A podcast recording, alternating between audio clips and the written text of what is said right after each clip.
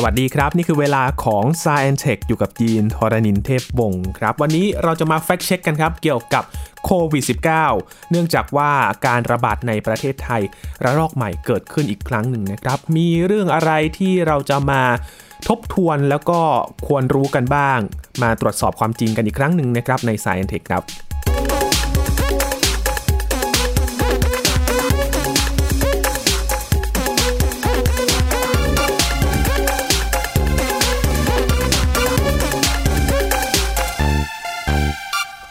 เป็นอีกครั้งหนึ่งนะครับที่คนไทยต้องระมัดระวังตัว แล้วก็ดูแลตัวเองให้มากขึ้นกว่าเดิมอีกครั้งหนึ่งนะครับ และเป็นสงกรานที่ไม่ได้เล่นน้ำกันอีกปีหนึ่ง แล้วก็ไม่ได้ไปรวมตัวกันมากนักนะครับ เพราะว่าช่วงก่อนวันหยุดยาวมีการระบาดอีกระลอกหนึ่งครับคลัสเตอร์ที่เราน่าจะรู้กันแล้วก็ได้ทราบจากข่าวก็คือ จากสถานบันเทิงนะครับ การรวมตัวกันและการระบาดนี้ก็กระจายไปทั้ง 77 จังหวัดทั่วประเทศไทยแล้วนะครับ ตอนนี้มีตัวเลขผู้ติดเชื้อที่พุ่งสูงขึ้นอย่างต่อเนื่อง และในช่วงสงกรานที่ผ่านมานะครับก็เรียกได้ว่าทำนิวไฮกันไปอยู่เรื่อยๆ เลยนะครับพันห้าบ้างพันเบ้างนะครับ จนถึงวันที่เราคุยกันอยู่เนี่ยที่อัปเดตกันก็คือ 1,700 คนที่มีการติดเชื้อรายใหม่เกิดขึ้นนะครับ วันนี้เราก็เลยมาแฟกเช็คกันอีกครั้งหนึ่งนะครับ เกี่ยวกับสถานการณ์โควิด -19 ทั้งในไทยเองแล้วก็ต่างประเทศนะครับ ว่าตอนนี้เป็นอย่างไรกันบ้าง และมีข้อมูลใหม่อะไรบ้างที่เราควรรู้เกี่ยวกับโควิด -19 คุยกับอาจารย์พงศกรสายเพชรนะครับ สวัสดีครับอาจารย์ครับ สวัสดีครับคุณยีนครับ สวัสดีครับท่านผู้ฟังครับ กลายเป็นว่า work from home กันอีกครั้งหนึ่งแล้วนะครับ อาจารย์ ครั้งนี้นี่ก็ การกระจายเชื้อนี่ถือว่าเร็วมากเลยนะครับ ใช่ครับ ก็เราเจอสายพันธุ์ใหม่นะครับ สายพันธุ์จากอังกฤษที่แบบแพร่ได้เร็วกว่า สายพันธุ์เดิมๆที่เราเจอ สายพันธุ์นี้มันก็น่าจะเป็นสายพันธุ์หลักของโลกตอนนี้ คือว่ามันมีความสามารถในการเข้าไปในปอดและติดเชื้อในร่างกายเราเก่งกว่าชาวบ้าน เก่งกว่าพันธุ์อื่นๆนะครับ แล้วมันก็แบ่งตัวเร็ว คือสามารถสร้างได้ให้มีจำนวนไวรัสได้เร็วมาก แล้วก็อยู่ในร่างกายได้นานกว่าที่ร่างกายเราจะ สร้างภูมิคุ้มกัน แล้วก็ทำลายไวรัสให้หมดอย่างเงี้ย มันก็เลยเก่งกว่าชาวบ้าน คือมันเรียนรู้มันมันไม่ได้ตั้งใจเรียนรู้หรอกมันแค่ว่าเป็นเป็นบังเอิญเป็นสายพันธุ์ที่มีคุณสมบัติแบบนี้ไอสายพันธุ์อื่นๆ มันก็แพร่กระจายไม่เก่งเท่า มันก็เลยน้อยลงไปเรื่อยๆน้อยลงไปเรื่อยๆสายพันธุ์ที่เหลืออยู่ก็คือไอสายพันธุ์นี้แหละครับ ที่แพร่เก่งนะนอกจากนี้อาการมันก็ไม่รุนแรงอะอาการมันส่วนใหญ่ไม่มีอาการคนที่มีไวรัสไม่มีอาการ โอกาสแพร่เชื้อไปได้ง่ายกว่าเดิมอีก เพราะว่ามันไม่ได้มีอาการอะไรเลยบางที ใช่ครับใช่มันก็คนก็เดินไปเดินมาโดยมีไวรัสเยอะอยู่นะแล้วก็แบบจามมั่งหรือว่าเอามือไปโดนปากน้ำลายอะไรนี่มันก็แพร่ไปทั่วไปหมดนะโดยเฉพาะสถานที่แบบว่าสถานที่บันเทิงเงี้ยใช่ไหมเพราะอยู่ใกล้ชิดกันมีสุราเสียงดังดนตรีเสียงดังก็ตะโกนอะไรมันก็กระจัดกระจายแพร่กันได้ง่ายมากนะครับอันนี้มันก็เป็นที่เราก็เคยคุยกันก่อนแล้วว่า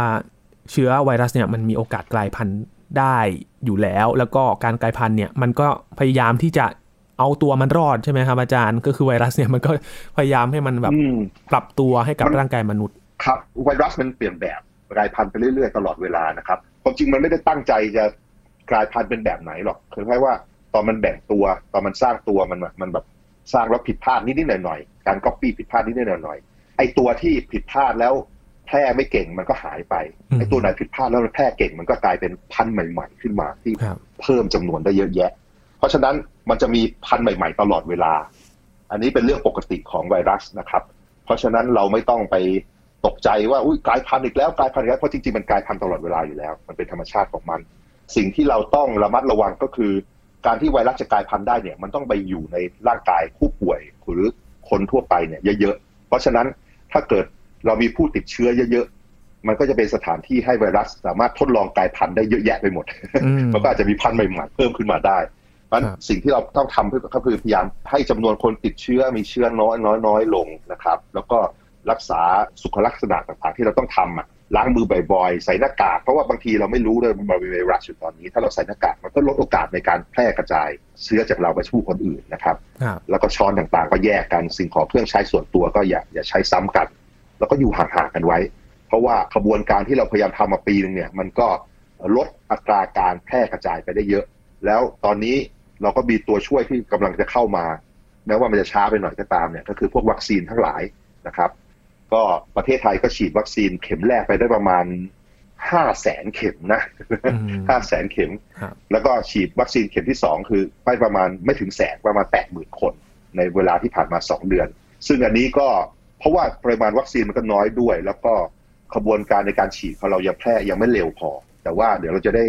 ปริมาณวัคซีนเป็นล้านเข้ามาในระยะเนี่ยในเดือนต่อไป แล้วก็อาจจะกลางปีก็อาจจะแบบหลักสิบล้านได้ อันนี้เราก็ต้องเซตอัพระบบให้มันสามารถฉีดได้รวดเร็ว ได้แพร่กระจายได้เร็วๆก็คือต้องช่วยกันไว้ครับ คือสิ่งที่เราต้องทำส่วนตัวของเรา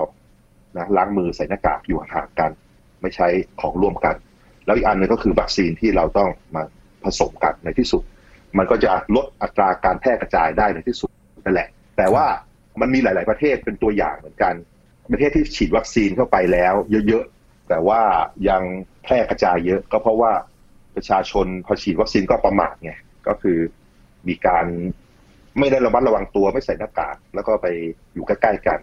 มันก็มีโอกาสติดเชื้อมีความแพร่กระจายเชื้ออยู่ก็ยังเพิ่มขึ้นมาอย่างอังกฤษอย่างแคนาดาเงี้ยก็ เป็นประเทศที่เจริญนะ เทคโนโลยีก็ก็ดีใช่ไหมแต่ว่าก็ยังมีปัญหา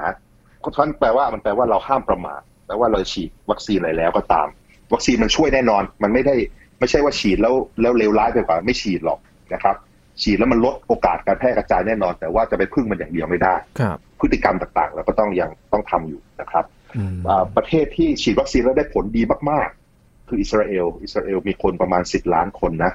เขาก็ฉีดไปได้ประมาณ 60%คือ 6 ล้านคนเกินแล้วครึ่ก็งของประเทศแล้ว นี่คือเกินสองครึ่โดงสแล้วใช่ไหมครับอาจารย์อ่าสองโดสแล้วครับสองโดส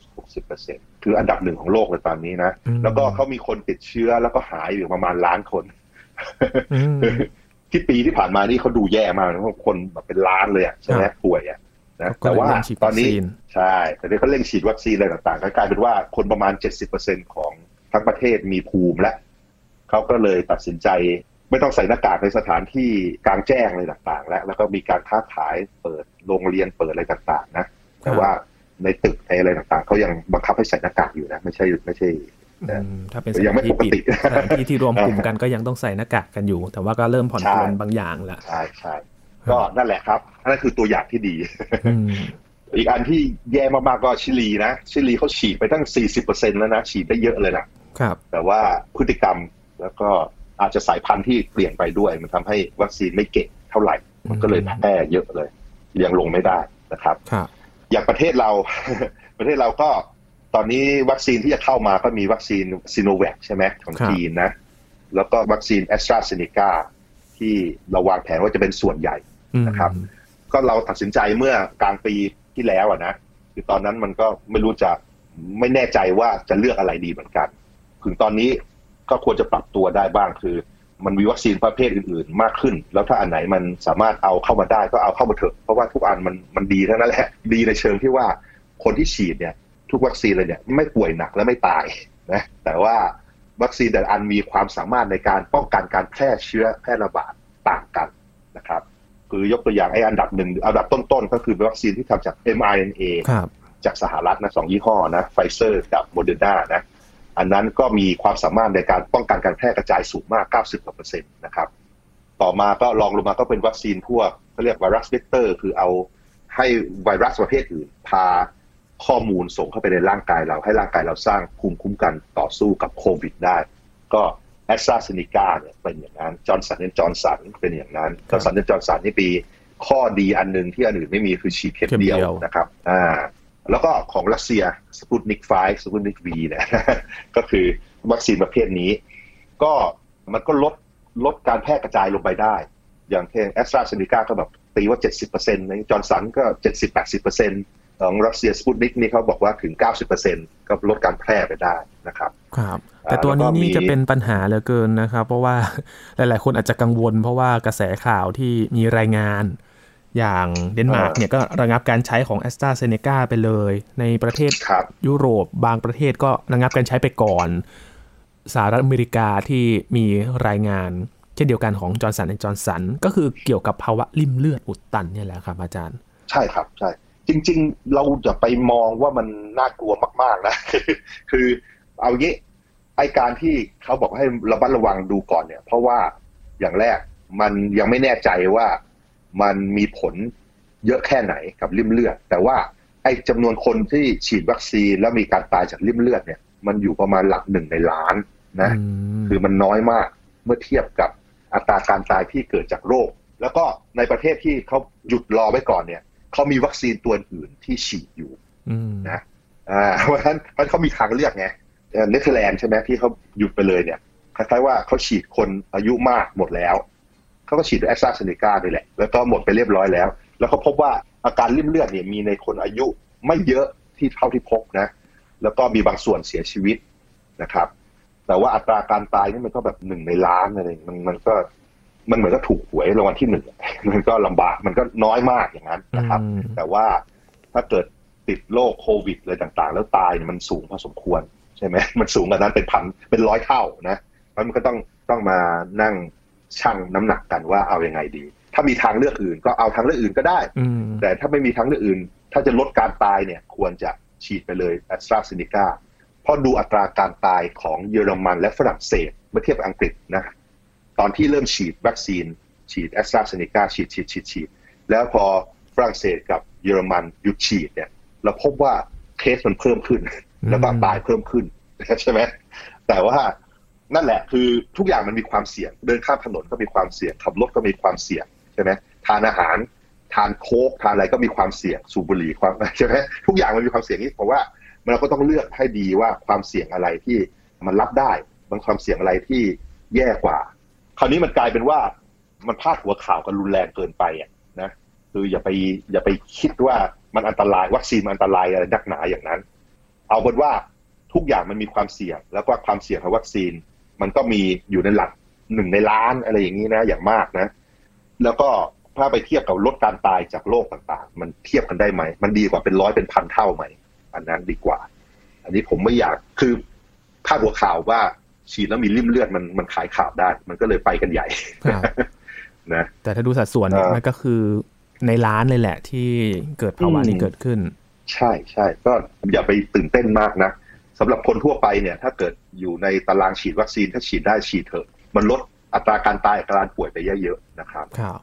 แล้วก็อีกประเภทหนึ่งครับที่เราก็ใช้กันด้วยนะครับ ที่มาเป็นล็อตแรก ๆ เลยนั่นก็คือซีโนแวคที่มันเป็นวัคซีนแบบเชื้อตายอ่าครับใช่ครับ ก็เป็นวัคซีนเชื้อตายลดการป่วยการตายได้ แต่ว่าลดการแพร่กระจายได้แย่กว่าแบบอื่นๆนะครับลดการแพร่ติดเชื้อเนี่ยมันลดไปได้ประมาณครึ่งหนึ่งประมาณห้าสิบเปอร์เซ็นเท่านั้น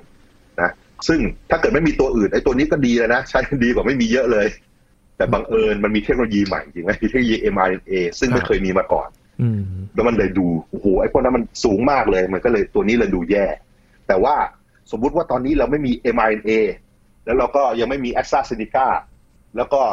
มีหมอมีพยาบาลมีคนทำงานแนวหน้าที่ต้องสัมผัสเชื้อตลอดเวลาเนี่ย ฉีดดีไหม มันก็ดีฉีดแล้วมันลดลดการป่วยการตายได้แน่นอนนะลดการติดเชื้อไปได้ครึ่งหนึ่งนะอย่าไปมองทุกอย่างเป็นข้อเสียหมดนะเราต้องทำอะไรให้มันดีที่สุดเท่าที่ปัจจุบันเรามีอยู่อย่างนี้อย่าไปบอกว่าเอ้ยทำไมเราไม่ใช้วัคซีนนู้นวัคซีนนี้ก็ตอนเราตัดสินใจมันตัดสินใจเมื่อครึ่งปีที่แล้วตอนกลางปีที่แล้ว มันดูไม่ออกว่าจะอะไรจะเกิดขึ้นใช่ไหมมันเดายากใช่ไหมสมมติ m อ n a มันมีผ ลข้างเคียง ซึ่งไม่ได้คาดหมาย ซึ่งตอนแรกมันก็มีนะฉีดแล้วมีการเลือดตกอะไรที่คนเขากังวลเลยอะเส้นเลือดแตกเส้นเลือดในสมองอะไรต่างๆใช่ไหมคนกังวลอยู่ แต่สักพักเขาก็เงียบๆไปเพราะว่าน้อยมากใช่ไหมถ้าเกิดมันมีผลข้างเคียงที่เยอะกว่านั้นอย่างเงี้ยเราก็มองไม่ออกอีกเราก็จะมานั่งบ่นอีกเหมือนกันว่าถ้าไปใช้ไอแมนเอวเนี่ยมีคนตายตั้งเยอะอะไรเงี้ยใช่ไหมมันก็มีเรื่องให้บ่นอยู่ตลอดเวลา แต่ว่าตอนนี้ถ้าเกิดเรามีวัคซีนแค่นี้ เอาอยัางไงดี ก็ ถ้ามีเท่าไหร่ก็รีบฉีดให้หมด แล้วก็มีประเภทอื่นๆก็รีบหาประมาณนั่นแหละครับ ก็คือสิ่งที่เราต้องรัฐบาลรัฐประเทศไทยต้องทำนะแต่ว่าประชาชนทั่วไปทำไงได้บ้าง ประชาชนทั่วไปก็ไปซื้อวัคซีนไม่ได้หรอกประชาชนทั่วไปก็ต้องพฤติกรรมทำพฤติกรรมเราให้มันดีอยู่นะครับ อาจารย์ครับหลาย ๆ คนเขาบอกว่าไม่ต้องไปสนใจตัวเลขแล้วแหละ ที่มันจะเพิ่มขึ้นเป็นพันกี่พันเนี่ยก็ตามเนี่ยเรามาสนใจเรื่องของการดูแลแล้วก็มาตรการที่เขาจะมารองรับดีกว่าไหมอันนี้มันควรจะเป็นอย่างนั้นหรือเปล่าครับอาจารย์ คือจริง ๆ ไอ้รอบสามเนี่ยมันจำนวนคนติดมันเยอะมาก แล้วก็ที่บอกว่าพบวันละพันห้าพันเจ็ดเนี่ยมันต้องมากกว่านั้นเนี่ยแหละ เพราะว่าปริมาณการตรวจเรามีจำกัดอะไรเงี้ยใช่ไหมโดยเฉพาะนโยบายที่มีตอนแรกที่ว่า ถ้าคนมาตรวจในโรงพยาบาล แล้วพบเชื้อปุ๊บให้แอดมิดเข้าโรงพยาบาลให้อยู่นอนโรงพยาบาลเลยเนี่ยปรากฏว่าไอ้นโยบายเนี่ยมันทำให้เตียงเต็มอย่างรวดเร็ว ทั้งๆที่คนส่วนใหญ่ที่มีไวรัสมันไม่ได้มีอาการอะไร หรือมีอาการน้อยมาก มันก็ทำให้เตียงเต็มอย่างรวดเร็ว แล้วก็ทำให้เคสที่หนักๆทั้งโรคโควิดเอง แล้วก็โรคอื่นๆเนี่ยไม่มีเตียงจะนอน เพราะฉะนั้นโรงพยาบาลเขาต้องจำกัดจำนวนเตียงจำกัดจำนวนคนที่ตรวจ เพราะไม่งั้นถ้าเขาตรวจปุ๊บ เตียงเขาหมดแล้วก็ไม่สามารถรักษาอะไรต่อได้จำนวนที่คนตรวจเนี่ยมันก็จะไม่ได้ไม่ได้มากเต็มที่อย่างที่ควรจะเป็น เพราะฉะนั้นไอ้เลขที่เราเห็นพันห้าพันเจ็ดมันอาจจะมากกว่านั้นหลายเท่าอยู่แล้ว แต่ก็คือคราวนี้มันไม่เหมือนสองรอบที่แล้ว รอบนี้ไวรัสมันแพร่กระจายได้รวดเร็ว แล้วก็มันแพร่กระจายไปได้นาน ก่อนที่พวกเราจะรู้ตัว แล้วก็เราก็ประมาทจากการรอดมาสองรอบแล้วด้วย เพราะฉะนั้นมันก็เลย แพร่ไปได้เยอะมาก ตอนนี้สิ่งที่ประชาชนที่ทำที่จะมีผลดีก็คือ เราควรจะมองว่ามันมีเชื้อเยอะไปหมด ทั่วไปหมด แล้วก็ระมัดระวังตัวให้ดีด้วยนะครับไอ้ตัวเลขต่างๆ มันพึ่งไม่ได้ เพราะว่ามันน่าจะไม่เยอะกว่านั้นครับนะแต่ว่ามันไม่ใช่ทำให้เราจะสูญพันธุ์อะไรหรอกใช่ไหมมันเพียงแต่ว่าเหตุการณ์เป็นอย่างนี้แล้ว เราจะทำไงดีให้สถานการณ์ในอนาคตมันดีขึ้น เราก็ต้องระมัดระวังตัวเราเอง แล้วก็ อย่าตื่นตระหนกเกินไป เพราะบางทีมันเครียดมากๆบางทีมันก็จะมีผลมีโทษมากขึ้นนะบางทีเราไม่ได้ป่วยด้วยโควิดเราป่วยเพราะความเครียดของเราเองนะครับอืมมันน่ากังวลเออกว่าอีกนะคครัรับบหลังจากนี้ถ้าเราใช่ใช่มาดูข่าวแล้วก็เจอภาวะต่างๆ ที่เกิดขึ้นจากการอ่าอ่านข่าวเนี่ยอย่าเครียดอย่าเครียดคือมันเกิดเหตุการณ์อย่างนี้อยู่แล้ว คือเราก็เราเราก็ต้องรับมือมันครับ แล้วสิ่งที่เราทำได้มีคืออะไรบ้างพฤติกรรมของเราอะเราอยู่ห่างๆชาวบ้านไหมไหมใส่หน้ากากไว้ไหมเราล้างมือบ่อยๆไว้ไหมถ้าทำอย่างนั้นเนี่ยมันก็ลดลดโอกาสติดเชื้อลงไปได้เยอะ แล้วก็ถึงแม้ว่าเราจะติดเชื้อมันก็ไม่ใช่เรื่องคอขาดบาดตายนะคือโอกาสที่เรารอดมันเยอะมากๆ มันมันเราไม่ไม่ได้ตายอะไรหรอก คนส่วนใหญ่ โดยเฉพาะไอ้สายพันธุ์อังกฤษที่เพิ่งมาเนี่ย มันแพร่ได้เร็วก็จริง แต่ว่ารู้สึกว่าอัตราการตายมันลดลงไปเยอะเลยครับแต่คล้ายๆว่ามันเรียนรู้ที่จะอยู่กับมนุษย์ได้ดีขึ้น อีกหน่อยมันคงกลายเป็นไข้หวัดนะครับแต่ที่ลูกน่าหเป็ลานนมันคห่งวงเป็นไข้หวัดก็คือว่าพอเราติดเชื้อแบบไม่แสดงอาการจะไปติดกับบุคคลอ่าที่มีความเสี่ยงมากกว่านี่แหละครับอาจารย์ ใช่ครับใช่ก็คือนั่นแหละครับใส่หน้ากากแล้วก็อยู่ห่างๆคนเอ่อผู้สูงอายุอะไรก็ไว้เนาะแต่อันนั้นคือสิ่งที่เราทำได้ครับเพราะว่าบางทีเราก็ไม่รู้นะบางทีคือเราไม่รู้ด้วยซ้ำว่าเราติดนะเพราะมันไม่มีอาการเลยเลยไงอืมแล้วเราก็ไม่ได้อยู่กลุ่มเสี่ยงสมมุติว่า ไม่ได้อยู่ในสถานที่เสี่ยงแต่ว่าแบบว่า มันมีคนพาเชื้อมาหาเราอย่างเงี้ยเราเราก็ไม่รู้ แล้วก็ไทม์ไลน์ต่างๆ ตอนนี้จำนวนมันเยอะมากจน track ไม่ทันนะเพราะฉะนั้นสิ่งที่เราทำได้ก็คืออย่าประมาทแล้วก็อยู่ห่างกันไว้อืมก็บอกผู้สูงอายุที่บ้านด้วยอย่างพ่อแม่ผมที่บ้านแล้วผมก็ต้องอยู่ห่างกันไว้อืมไปข้างนอกบ้านก็นั่นแหละ ที่บอกทุกอย่างใส่หน้ากากล้างมือกลับมาบ้านอาบน้ำอะไรก่อน อันนี้คือสิ่งที่ต้องทำนะครับ ครับ ใจเย็นๆคือเราจะป่วยจากความเครียดมากกว่า ป่วยจากโควิดนะโอกาสเนี่ยโดยเฉลี่ยของประเทศเราตอนนี้นะคือเรายังไม่ได้รุนแรงมหาศาลแบบคนตายกันเป็นวันเป็นร้อยเป็นพัน อันนี้คือคนติดเชื้อและคนส่วนใหญ่จะไม่ได้ป่วยหนักจนเสียชีวิตด้วยซ้ำนะครับแต่ว่าไอ้นโยบายที่ว่าให้ทุกคน admit มีเชื้อและ admit เนี่ยรู้สึกว่ากำลังจะเปลี่ยนนะเห็นกรมการแพทย์เริ่มมี guideline ออกมาว่าครับคนป่วยที่ไม่แสดงอาการ แม้ว่าจะมีไวรัสแล้ว แล้วก็อายุน้อยกว่า 40 ไม่อ้วนไม่มีโรคประจำตัวอะไรอื่นๆแล้วก็ที่บ้านมีแบบที่สามารถแยกได้แล้วคนน้อยๆอะไรเงี้ยเริ่มมี guideline ว่า จะให้กักตัวเองอยู่ที่บ้านก็ได้ เพราะว่าจริงๆในโรคนี้มันก็อยู่สักพักมันก็หายไปเองอะร่างกายคนส่วนใหญ่มันแก้ได้อยู่แล้วครับถ้ามีอาการค่อยไปนอนโรงพยาบาลนะครับ เพราะว่าเตียงในโรงพยาบาลที่รับมือกับโรคทางเดินหายใจหนักๆแบบโควิดได้เนี่ยมันมีจำกัดในประเทศเราเนี่ย มีประมาณ 4,000 ถึง 7,000 เตียงนี่ขึ้นกับว่าแหล่งข้อมูลไหนนะ มันอยู่ประมาณนี้แหละ มันไม่ถึงหมื่นเตียงหรอกที่แบบว่าสามารถจะต่อสู้กับไอ้โรคที่แบบว่ารุนแรงที่ทำลายปอดรุนแรงได้ เพราะฉะนั้นเราต้องสงวน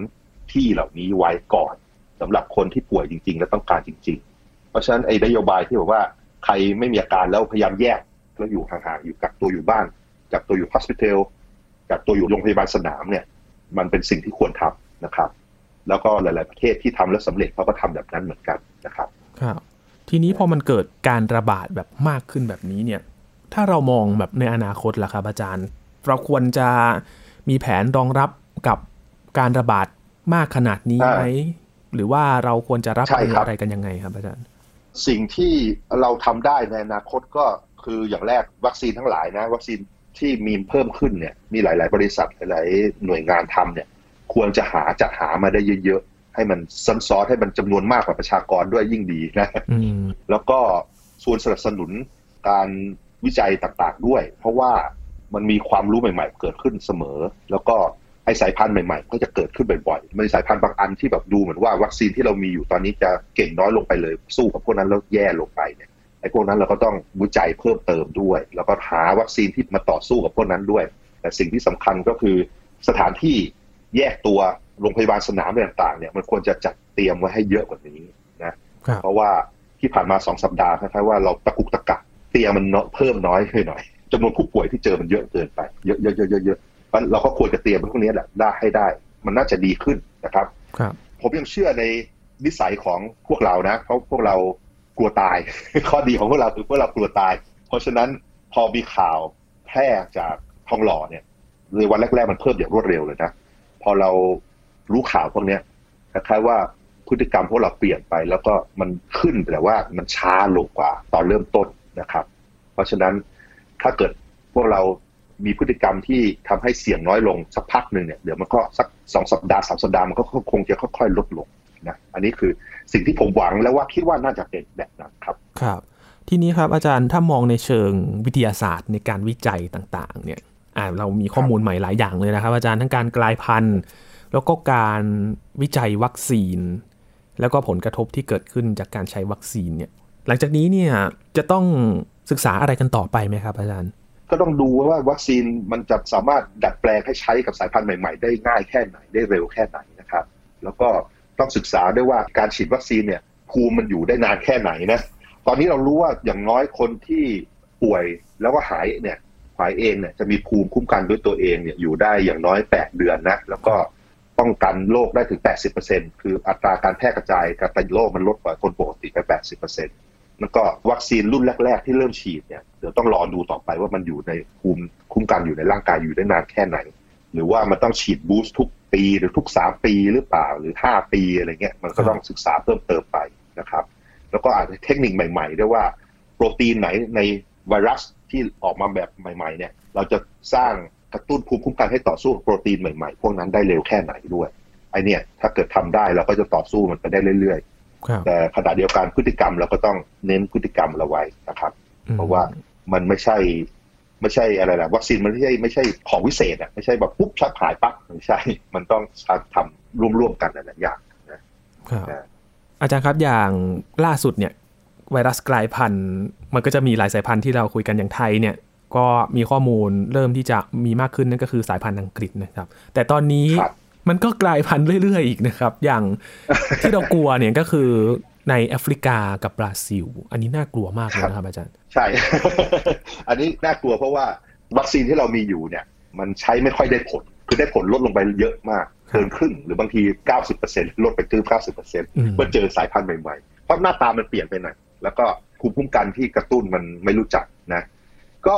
มันก็ทำอะไรไม่ได้ยอกจากเราศึกษาตัวนั้นแหละ ก็มาดูว่าหน้าตาเป็นยังไง แล้วเราก็ออกแบบวัคซีนที่ไปกระตุ้นภูมิคุ้มกันให้ต่อสู้มันได้แหละนะตอนนี้นักวิทยาศาสตร์ก็จะทำอยู่ตลอดเวลาในหลายๆแลบนะไม่ต้องห่วงอย่างมากแล้วก็อยู่ห่างๆกันไว้นะคือต้องมองอย่างนี้ พอมันมีสายพันธุ์ที่เราควบคุมได้ สายพันธุ์นั้นมันจะค่อยๆ น้อยไปหายไปหายไปแล้วในที่สุดมันก็จะเจอสายพันธุ์ที่เรายังควบคุมไม่ได้นะอันนี้เป็นเรื่องปกติ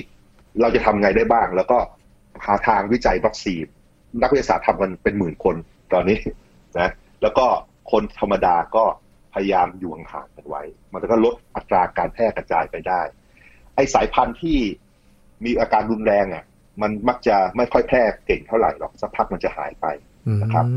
สายพันธุ์ที่มันจะแพร่ได้เก่ง มันก็จะมักจะสายพันธุ์ที่ไม่รุนแรงเท่าไหร่ในที่สุด มันก็จะกลายเป็นหวัดหรือไข้หวัดในที่สุดนั่นแหละนะ มอผ่านไปหลาย ๆ ปีหลาย ๆ ปี มันก็จะเป็นเหลือแต่สายพันธุ์ที่อ่อนลงไปอ่อนลงไปแต่แพร่เก่งถึงตอนนั้นเราก็คงไม่ต้องกลัวอะไรมันมากหรอกแล้วก็เหมือนติดหวัดแล้วก็หายอะไรอย่างเงี้ยครับครับ และอีกตัวหนึ่งที่กำลังจับจ้องกันอยู่ตอนนี้นะครับ ไปที่อินเดียครับอาจารย์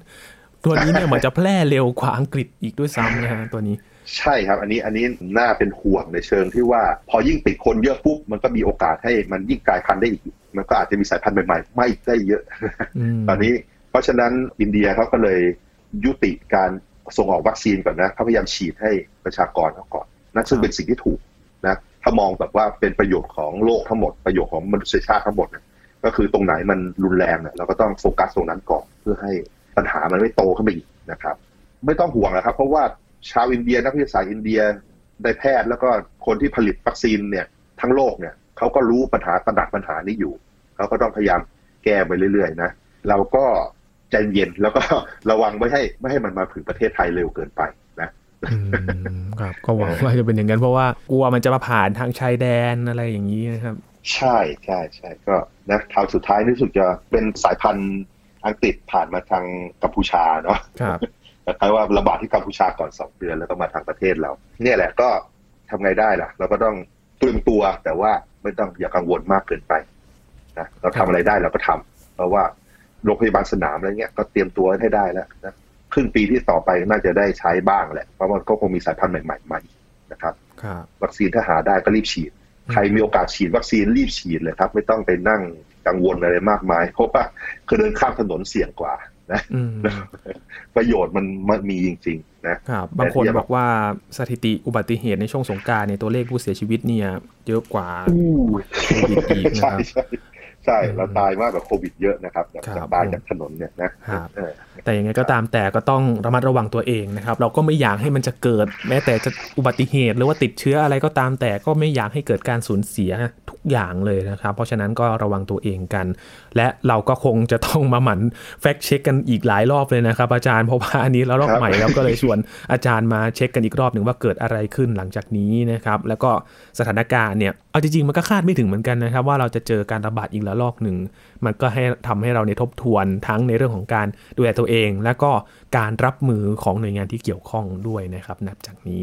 วันนี้ขอบคุณอาจารย์พงศกรมาก ๆ เลยนะครับ ยินดีครับ สวัสดีครับ ครับ นี่คือ Science Tech ครับ คุณผู้ฟังติดตามรายการก็ได้ที่ www.thaipbspodcast.com นะครับ รวมถึงพอดแคสต์ช่องทางต่างๆ ที่คุณกำลังรับฟังอยู่ครับ อัปเดตเรื่องราวกับ Science Tech ได้ทุกที่ทุกเวลาครับ ช่วงนี้ยีนทรณินเทพวงศ์พร้อมกับอาจารย์พงศกรสายเพชรลาไปก่อนนะครับ สวัสดีครับ